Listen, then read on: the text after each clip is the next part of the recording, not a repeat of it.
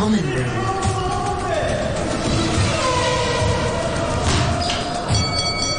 Sports Fix. What's up, everybody? It's the weekend. Welcome to Sports Fix. I am your host, Ben Cullen.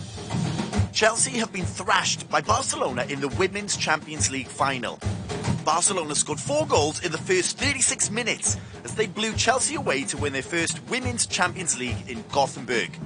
Chelsea trailed just after 33 seconds when an attempted clearance hit a blue leg and went in for a very unfortunate own goal. Despite a spirited second half display, there was no way back for the Blues. Barcelona became the first club to win both men's and women's Champions League, and this was also the biggest ever winning margin in a women's final. And Chelsea were watched from the stands by Russian owner Roman Abramovich. He flew into Gothenburg for the game.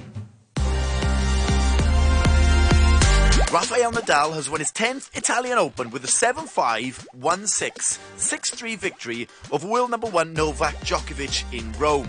Both players dropped serve early on in the first set before Nadal took it after securing the key break at 5-5. Djokovic dominated the second set but paid for not taking two break points in the fifth game of the decider. A stunning backhand from the Spaniard saw him break the serve in the next game before he went on to hold his serve and nerve to close out the match. This match was their 57th meeting, and Djokovic has reduced his lead in their head to head wins tally to 29 28. Tyson Fury said his World Heavyweight title showdown with Anthony Joshua will take place in Saudi Arabia on the 14th of August. The All British bout has been billed as one of the biggest in heavyweight boxing for decades, and the winner will become the undisputed champion. Joshua holds the WBA, WBO, and IBF belts, while Fury is the WBC champion. The fight will see all four belts on the line in a heavyweight bout for the first time in history. The last undisputed heavyweight champion was Britain's Lennox Lewis from 1999 to 2000 in an era when the fighters did not need to hold the WBO belt to be recognised as undisputed champion. We now welcome back to the studio the inspirational and very articulate women's cricketer Mariko Hill. Can you tell us about your recent team success? I know you're very proud of that. Yes, so uh, I play for the Hong Kong Cricket Club, Willow Wielders, and in the Hong Kong setup, we've got two divisions Division 1, Division 2. Within Division 1, we've got four main teams, and within that, we played the Kowloon Cricket Club in the finals two weeks ago now, I believe. Um, and throughout the season, it has been sort of head to head, going up and down within the rankings because obviously winning and losing, but the club has sort of gone consistently throughout the season with wins. And in the finals, we were fortunate to get the Hong Kong Cricket Club grounds, probably the most picturesque and Yeah, amazing beautiful gra- place. It's absolutely beautiful. Um, the grass, oh my goodness, can almost lie down as if it's a bed. But we, yeah, we won that. So obviously, big celebrations afterwards. We worked pretty hard as a unit. Congratulations. Thanks. And it was sort of the inaugural year of really devising two um, divisions in Hong Kong to have that elite and also that development program. So it was really competitive. It was an incredible experience. Of course, during COVID, there are stops and starts. So really big ups to CHK and all the ground staff for really providing it, or else we wouldn't have been playing sport outside. Yeah, very good. How did you personally play? Yeah, so I got player of the match. Oh, there we go. Very good. That's good to Um, know. Yeah, absolutely. I'm really chuffed for it because I think You should be. always performing on stage at your home turf is a huge. Um, I don't know. I, I just love it. Yeah. It's, it is the home of cricket for me. It's my second home. Um, so it's nice to see all supporters um, alongside. That's awesome. cheering. We're all very happy for you. Cheers. Good stuff. What What would you say is the most enjoyable part of cricket for you? I'd definitely say the team element. So, like I said previously, I used to play golf. Absolutely hated it when you hit a bad shot. You're there by yourself. Maybe you have your caddy, and that was my dad at the time. And you probably don't want to hear your parents chatting what to do, what you should do, and what you shouldn't. Yeah. And as soon as I started playing cricket, you are pretty much amongst 12 other players, including the, the benches. Yeah. Um, and they're part of the team, right? So with that, you get different ethnicities, different age, different abilities, different sizes. It's so inclusive of everybody that you feel included in something. And that is such a huge part of sports. But in particular cricket because you can have all these unique abilities and you can be a batter, you can be a spinner, you can be a pace bowler, you can be a specialist fielder if you like.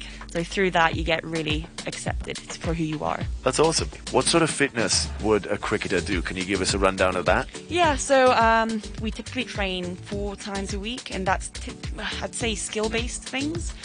But then we've got uh, fitness tests included, and during the COVID situation, fitness was a, was a big thing. So we do 2K time trials, um, sort of standing broad jumps and jump tests, and all these other assets, of course, that not many people would like to do, but we know it's for the greater good. Of course, yeah. Um, but and you need a baseline. Exactly, exactly. Um, and we do train at um, certain um, locations to get our strength and conditioning up. But also, personally, I would do my own as well because I'd like to have that holistic perspective of strength and nutrition. Okay, let's touch on your time in Australia. You were probably at the peak of, you know, the talent around you then. What was that like?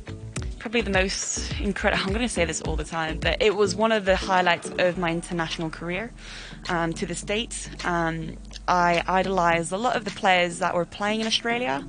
So I, a bit of background, I did go there for four months to play Division One or Premier One um, league in Melbourne, and that was alongside all these Australian national women's players, um, Meg Lanning and Megan Schutt and things, and I looked at them, or I watched them on television, and I was so nervous when I first went there because I was this 18 year old kid Yeah, of course. not knowing what life outside Hong Kong is, to be honest. So I was also learning myself. Um, and just training alongside them, I realized what it takes to be a professional athlete, the discipline that it takes to, commitment, and really trying to drive your own innate abilities. And playing alongside them, it realized where I am and where I want to achieve. Um, but through that, I also had a lot of fun outside of it and experienced what life abroad is like. Yeah, especially in a country like Australia. Yeah, it's not too bad. Beautiful. Absolutely. Wonderful. And then can you quickly tell us the story that you told me off air about being in Bangladesh as a 12 year old? It's too good not to share. Okay, okay. So, of course, um, this was going to be my first ever tournament for Hong Kong, and the first place was Bangladesh, probably one of the biggest countries that support and know cricket. So the second we arrived and landed, it was as if everybody knew who we were, so the Hong Kong national women's team. And every day when we went to training or to matches, we'd leave the hotel and there'd be a sea of people waiting for our signatures, asking for autographs, asking for photos. And to get to the bus, we would have guards sort of separating the sea of people trying to, I guess, like touch you or, I don't know, have the sacred aura, I suppose. Um, but even when you're on the bus, we had six police men sort of circulating around the bus and protecting us. Of course, there's a safety element involved in that, but as a 12 year old, you're so oblivious. Of course. That I was like. I was like, oh my god, this is what fame feels like? Yeah. Um, and ever since that, I was like, right, this is amazing. I'm Yeah. going to keep going. And every year they'd had a, have a tour um, and traveled around the world. That's amazing, especially at 12. Yeah. Yeah, awesome. Okay, so from 12, fast forward a little bit to the future. What goals slash aspirations do you have before you hang up the bat? Let's say that again. Um, again, I'm not going to hang the bat for quite a while. Touch wood that I don't get injured. But um, currently, we're focusing on the World Cup qualifiers coming up in November. And that's as a team goal, of course. Um, but personally, individually, I have my own goals in regards to cricket and personal growth outside through business. But within cricket, it's really understanding my own game. I know I've had almost 14 years of experience, and it's really fine tuning what my strengths and weaknesses are Understood? and really honing at it and then going full force and giving 100% to what I can anyway and having no regrets when I do perform in November because we have lost World Cup qualifiers previously and this really is the pivotal time to take ownership and succeed as a team. Yeah. How exciting. Yeah, I'm really Good buzzing. luck. Thank you. Wonderful. Now, as we come towards the end of the interview, we like to give back to our audience. Lots of the listeners are teenagers. Some of them may be playing sports, some of them maybe not. But we like to look to our guests for advice and their tools to success, if you like. So, what advice would you give to maybe a 15 year old or even a younger, a 12 year old who maybe does want to go into professional sport? What was something that you weren't told that you wish you were told? It might be an obvious one, um, but key is to really just enjoy it. if you don't enjoy it, you're not going to stick to it. And just be real about it. And if you enjoy it, you're going to persevere and be disciplined into what you want to achieve. Because you have to figure out where you want to go in order to have actually a journey and a pathway. Yeah. If you're unclear about that, you may be able to achieve it, but you'd rather set a sort of not a definite goal, but a, a general gist as to where you want to go. And you will hopefully get it because good things come to good people. Yeah, very nice. Wonderful. That's a great way to end the interview. Cheers. Mariko, thank you so much for your time today. We wish you all the best with your World Cup qualifiers and further down the line as you perhaps head towards the Olympics. So best of luck and thank you for sharing your story with us Thank today. Thank you so much for having me. Well done. Thank you. Perfect. Thank you. Hong Kong, are you ready? This is the hottest ticket in the world right now. The Monaco Grand Prix is widely considered to be one of the most prestigious and important races in the motorsport world. It won't quite be the party it usually is with limits on fans and general COVID restrictions, but the drivers won't care. This is the one they all want to win. That is my hottest ticket in the world this week.